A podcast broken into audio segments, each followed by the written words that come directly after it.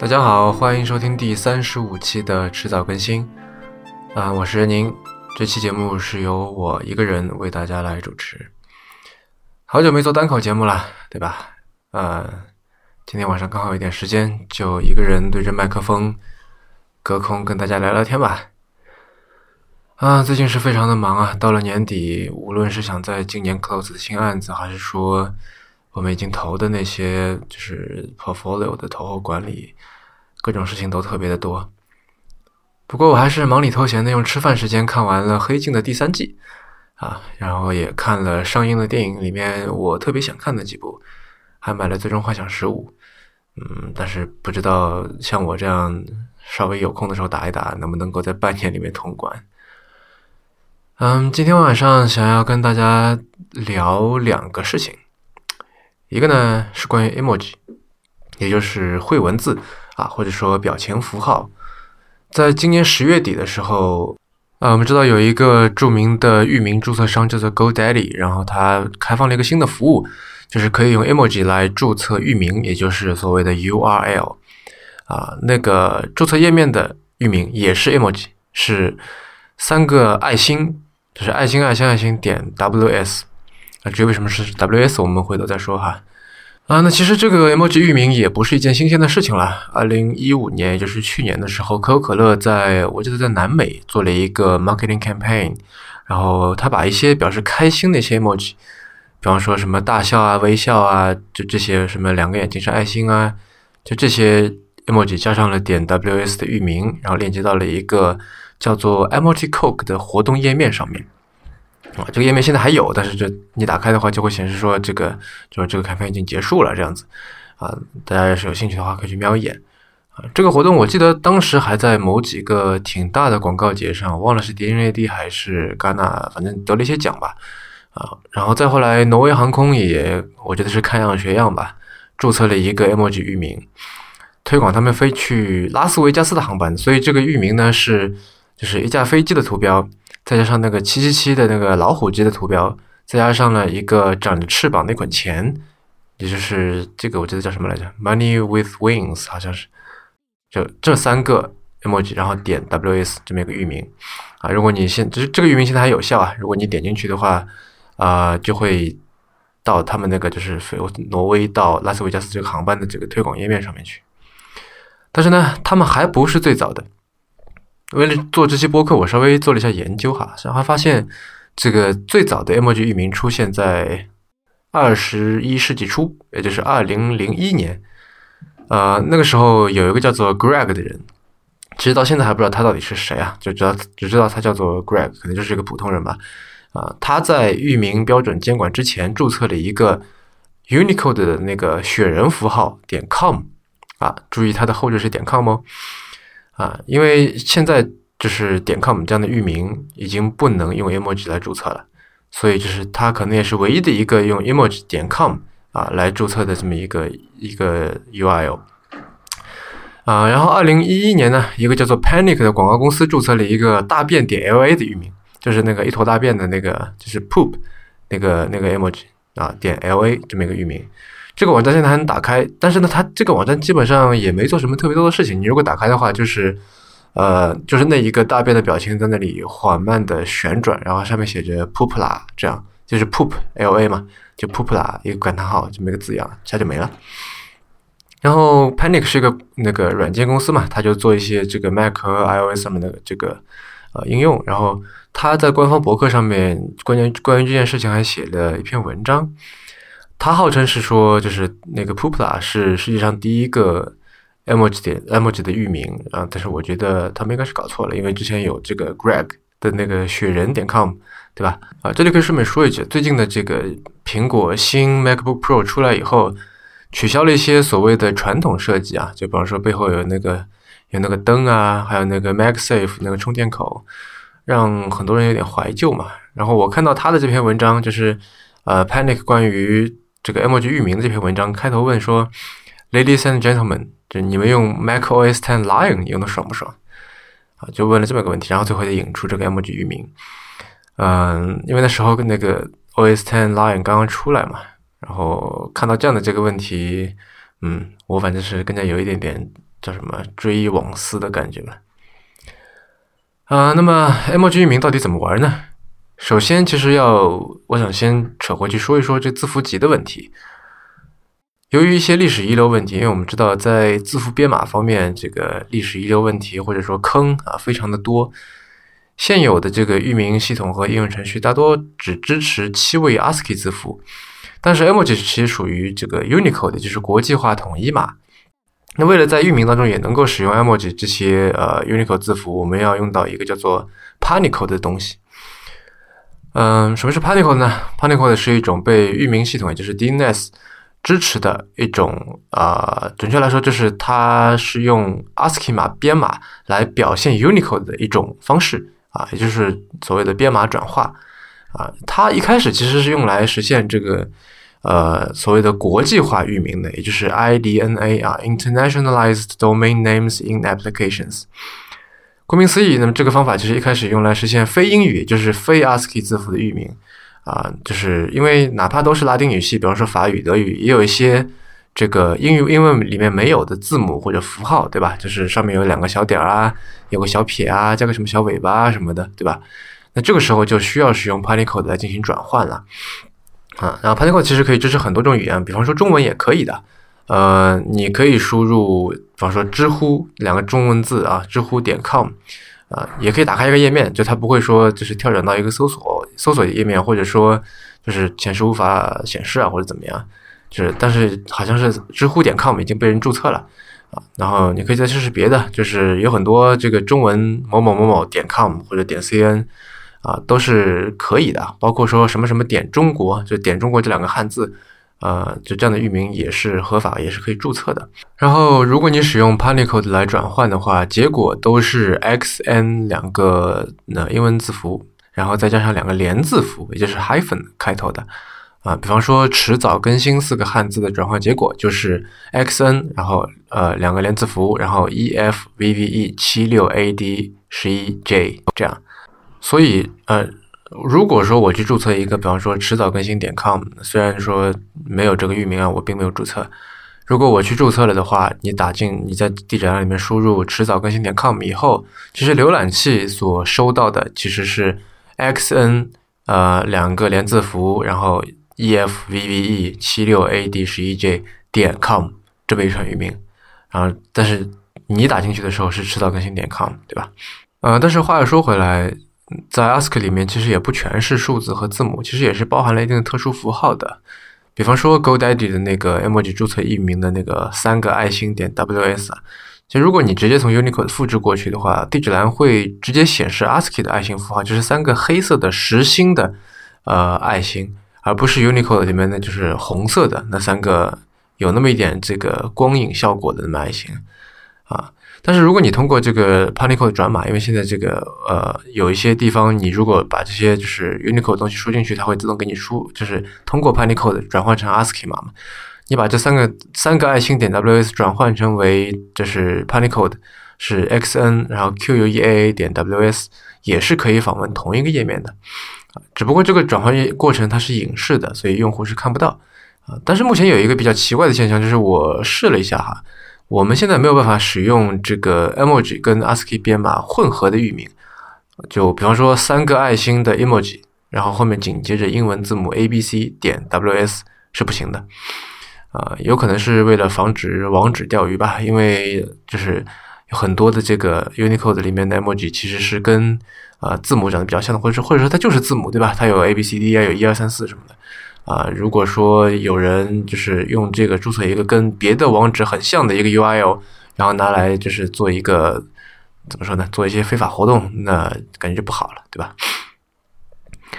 嗯，那么同样的，其实由于有这个通过网址来进行钓鱼诈骗的这个顾虑或者是可能性吧，现在其实大多数的顶级域名都不支持 emoji。啊，你现在可以选择的域名就只有 WS。什么是 WS 呢？就是它是一个南太平洋上的岛国，叫萨摩亚的一个国家域名。啊，以前有过就点 LA，就上次上面说到的那个 poop 点 LA 嘛，还有点 TK。啊，LA 就是老挝，然后 TK 呢是一个叫做托克劳的，也是一个南太平洋岛国。啊，我之前都不知道这国家存在，然后搜了一下，发现它的人口只有一千多个，所以应该是特别特别小的一个国家。然后点 L A 跟点 T K 以前可以用，现在都不行了。所以目前如果你想用 emoji 来注册域名，呃，来注册域名的话，就只有点 W S 一个选择。嗯，那说了那么多，可能有人会问啊，怎么样输入这个 emoji 域名呢？手机上面其实相对来说比较简单一点，你可以直接切换输入法，就是打开 emoji 键盘。然后在 macOS 上面，你可以用 Control 加 Command 加空格来激活 emoji 键盘。呃，Windows 十上我没有用过，但是我查了一下，好像就是在那个软键盘上面就有一个表情符号，就跟这个在手机上面有点像。嗯，如果大家想体验一下，可以上 GoDaddy 的三个爱心点 WS，就是爱心爱心爱心点 WS 那个域名上面去买一个域名。嗯，如果你不花钱，但也想玩玩看呢，也有一个办法，你可以用一个东西叫做 Linkmoji。那回头我会把这个链接放到我们的 notes 里面，但是呃，万一我们的这个呃 notes 没有办法支持 emoji 的话，我现在可以报一下，这个东西叫做呃 link emoji，然后它的拼法是 l i n k，就是 link，然后在 emoji 的 moji，叫 m o g i，啊 m o j i 说错了，嗯，然后它的域名是一块披萨一坨大便点 w s，就是一个一块披萨的。那个 emoji，然后一坨大便的那个 emoji，再加上点 ws，页面很简单，就是一个输入框加一个按钮，就是你输入一个现成的域名，它会立即返给呃，就是返回给你一个由八个 emoji 组成，就是八个 emoji，然后点呃一块披萨一块大便点 ws 的这么一个 emoji 域名，然后就真的是可以用的，我试了一下啊，这还挺好玩的，但是它我感觉还是它每次生成的这个 emoji 都是随机的。因为同一个 S K 域名，我试了好几次，出来的都是不一样的这个 emoji 域名，大家可以试试看。那刚才聊了一种好玩的域名，那么接下来打算再聊一聊一种好玩的啊网络。什么叫好玩的网络呢？嗯，有一个东西我不知道大家有没有听过，其实它也不是特别新了啊。今天说的东西都不是，好像是那种上周刚出来的这种新东西啊。我想说的东西叫做 Zero Net。啊，它有一个类似的一个项目叫 IPFS，但是我在这里就重点聊前者吧。啊，后者的链接也会放在 notes 里边。啊，那在说这个之前，我想先稍微简单的说一下互联网的过去啊，回顾一下历史。啊，我们知道现在在用的这个万维网，也就是这个 World Wide Web（WWW） 对吧？是欧洲原子能机构先做出来的，实际上第一台服务器就在那里，对吧？呃，但是呢，随着这个万维网规模的扩大，然后这个服务器压力也越来越大，那么就是从单台服务器啊，我们就变成了这个多台服务器。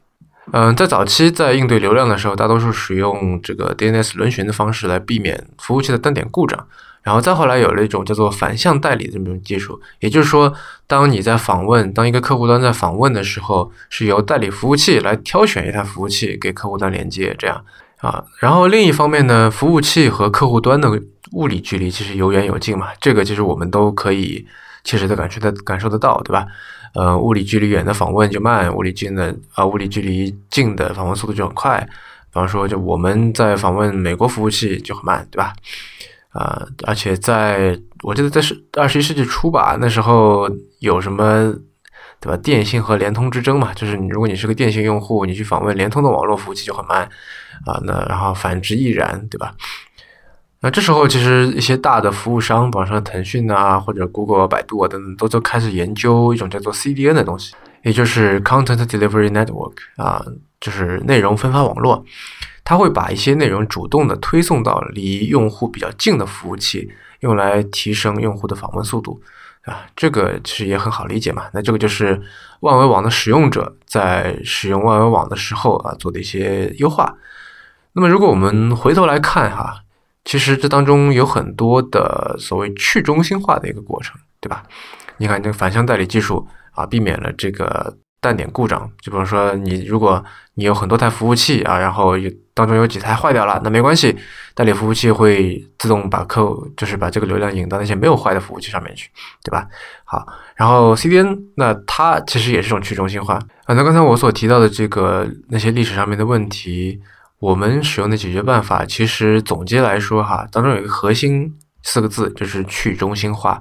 对吧？我们想想看。反向代理技术就是避免了单点故障啊，那就是如果你有很多台服务器，然后当中有一台或者是有好几台坏掉了的话，那么代理服务器就可以啊把这个流量引到那些没有坏掉的这个服务器当中，对吧？那这也是个去中心化，就不是说我都集中在一起，那就好像是所谓的把鸡蛋都放在同一个篮子里面。然后 CDN 技术也提升了用户访问速度，那其实也是一种怎么说去中心化的逻辑吧，对吧？就是说，不是说所有内容都集中在一个服务器上或者一个区域里面啊。如果说我觉得哪些这个内容是用户肯定会访问到，或者说访问的可能性比较大的，我可以把它主动推送到离你比较近的地方，这样你的这个访问速度就会提高了，对吧？然后还有一种就是所谓的异地多活方案，这个就是呃大型这个互联网提供商在做的一件事情。那这个我们在这里不多说，但是它当中也是采取了一种叫做呃所谓去中心化的逻辑。然后说到这里，其实就不得不提另外一个具有创新性的东西，但就是现在其实也不新嘛，就是所谓的 BT 啊，我们熟悉的 BT 下载的 BT 啊，BT 的全称叫做 BitTorrent。然后在 BT 网络里面呢，每一台设备既是服务器又是客户端，因为它是基于一个 P2P 协议的啊。在这个 P2P 协议里面，如果你一旦在下载某一个资源，并且你没有关机的话，那么其他人就可以从你这里。也就是你也作为一个资源节点啊，来下载文件。然后我在网上看到，据说在 Google 内部已经在使用 BT 协议，在跨机房更新内容。这样，还有另外一个更新的啊，比 BT 要新的多的一个概念，就是所谓的呃比特币或者说区块链，对吧？它也是基于一个分布式的，基于一个去中心化这么个逻辑来做的。好，刚才说的这个 ZeroNet 其实就是把比特币的加密技术跟 BT 文件的分享技术。这两个东西就是所谓的访问即存储嘛，把这两个东西给结合在一起啊，呃，所以说呢，不同于我们日常所访问的这种所谓的呃万维网啊或者因特网，在 ZeroNet 里面没有服务器这个概念，所有的网络数据都被分散在各个 ZeroNet 用户的电脑里面，然后任何人你只要有一堆密钥，然后这个密钥就是由这个这区块链的这个加密技术所生成的哈。只要你有这个密钥，你就可以有自己的账户，然后发布自己的站点。所以呢，它没有审查，也没有任何服务器托管的费用。呃，ZeroNet 是由一位匈牙利的开发者使用 Python 制作的，然后它是完全开源的。虽然听上去很玄哈，但是 ZeroNet 它并不是一个孤立于互联网的存在。啊，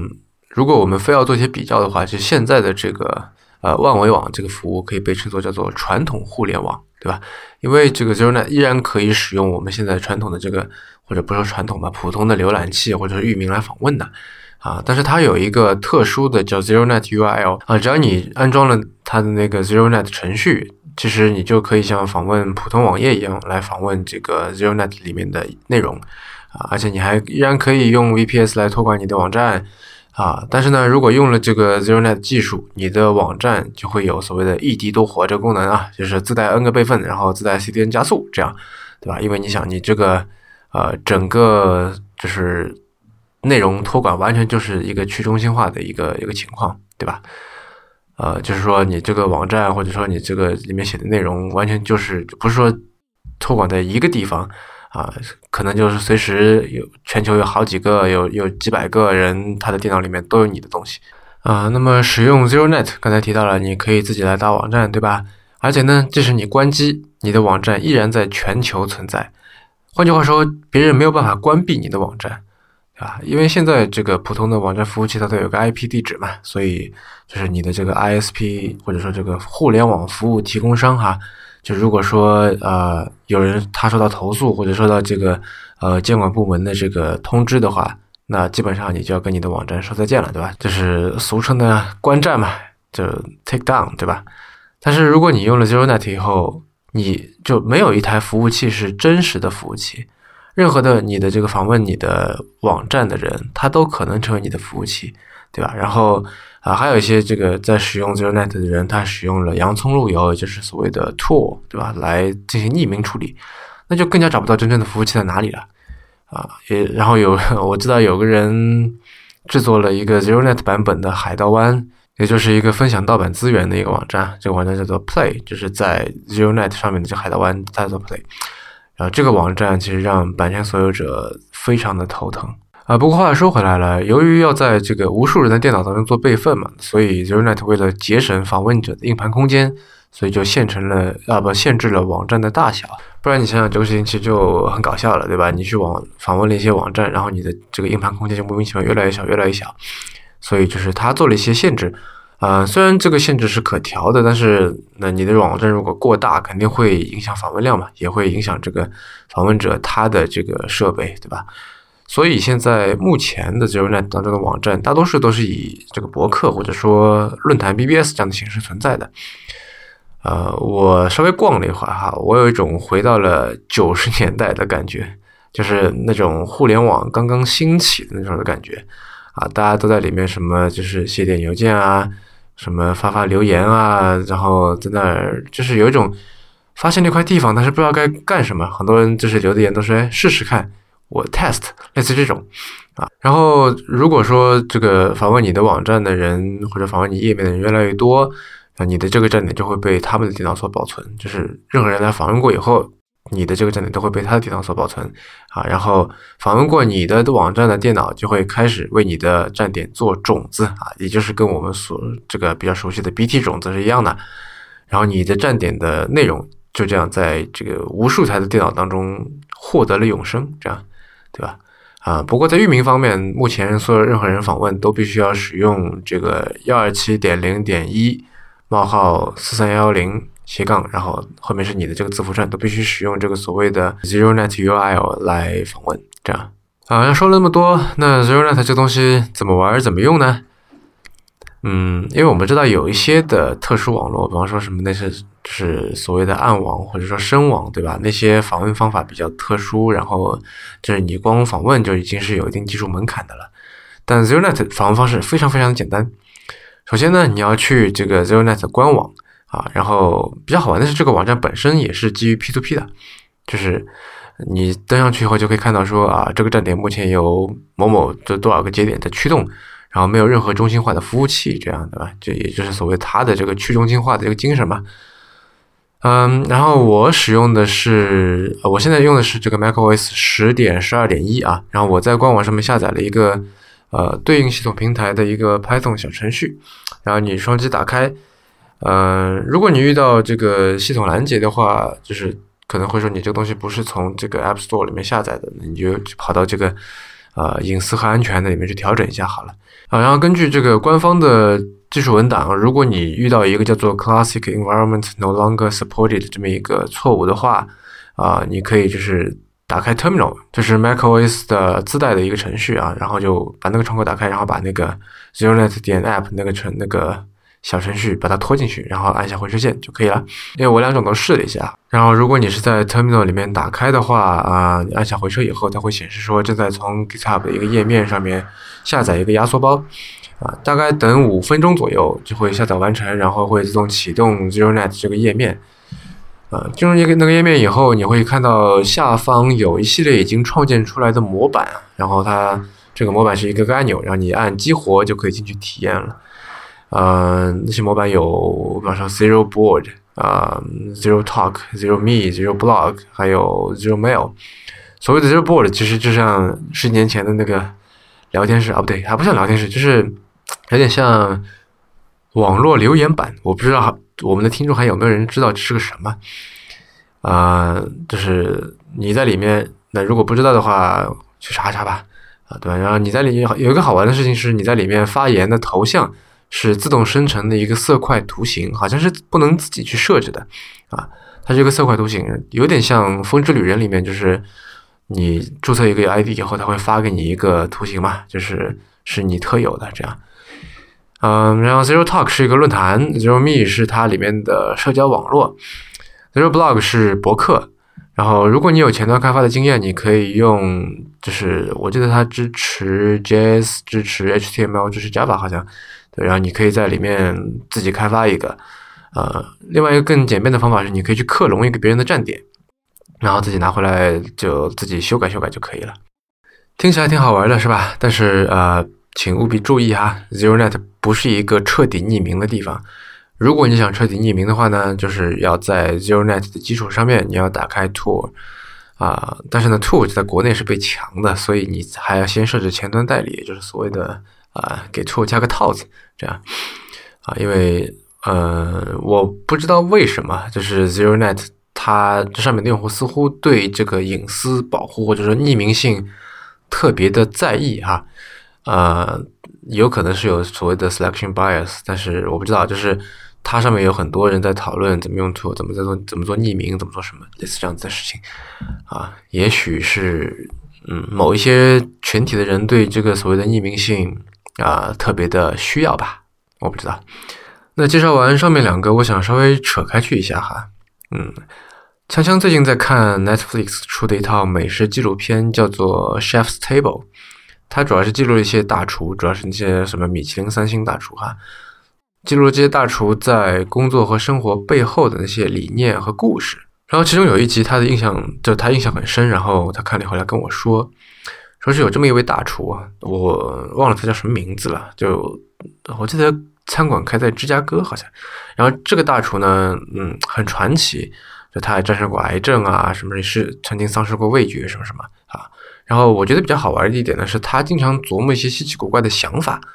然后芊芊跟我说，就是有一天这个大厨想说，能不能做出漂浮在空中的食物？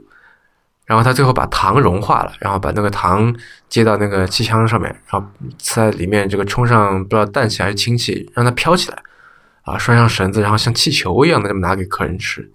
那这是在就是我觉得他在做的事情就是探寻食物的边界嘛，对吧？就什么样的东西可以是食物，然后食物可以是什么样的？啊，这两个句子听上去很像，但其实不一样的。锵锵看了这集以后，他就很感叹嘛，他就觉得说，现在完全可以理解为什么说那些 fine dining，对吧？就是所谓的高级餐厅、高级什么，就是特别卖特别特别贵，是吧？为什么他们就是感觉做菜也可以一种艺术在那里面啊？因为艺术的职责就是探寻人类表达和接受的边界嘛。那么。这位大厨，这位我忘了名字的大厨，他在做的事情，也就是说在探寻食物的边界，对吧？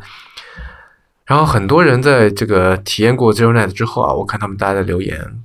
他们基本上在讨论说自由这个话题。然后在我们这个中心化的社会里面，嗯，这的确是非常重要的一点哈。但啊，我觉得它最奇妙的地方就是在于给你的内容提供了一种呃与这个网络世界一起永生的方式。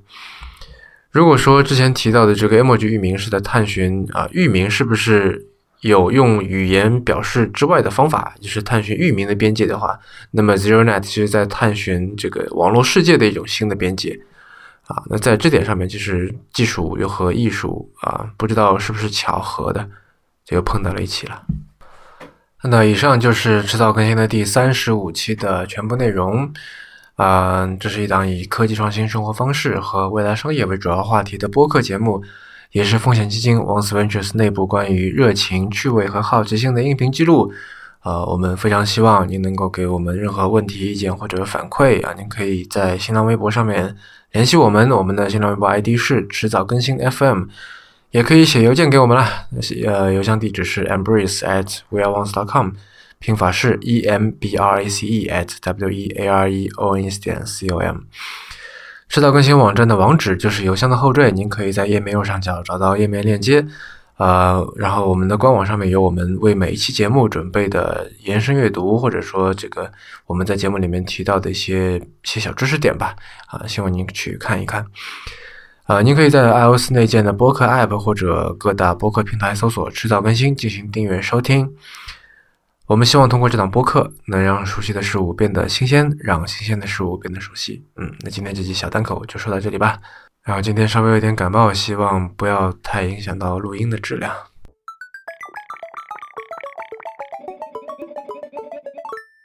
嗯，一个人的 after show 要录点什么呢？嗯，既然最后说到了食物，说到了大厨，那我来念一首梁秉娟的诗好了。他写了好多关于食物的诗啊，呃，这首诗叫做《黄色的辣椒》。黄色的辣椒，红色的辣椒，我爱你的明亮，照亮了我的餐台。从早餐的碟子上不由分说的开始，匆忙混乱的结束。刚刚出轨的味道，留下愉快的感觉。你是艳丽的挂毯，你是微雨的小城，感谢你远道而来，进入我的菜单游戏，在浓浓的鱼汤里散发自己的味道，与平凡的乳酪同吃，增加跳脱的颜色。你是我每日的营养。你是有温泉的城市，你是擅擅长刺绣的故乡，你是没有桥墩的大桥，音乐里破碎的完整。你借来小提琴的肩膀，古堡里通往远方的圆窗，可能滑稽，但绝不平庸。你是昨夜的温床，刚好容得下新的想象。在海风吹刮之下长大，你的心可以变得温软，身体是骄傲的灯笼。你是跳舞的木偶，唱歌剧的农民。你有鲜明的个性。但你并不辛辣，你是贫穷的孩子，但你并不寒酸。一窝浓浓的牛肉杂烩里，叫人开颜的片片清爽。你是顽皮的高音，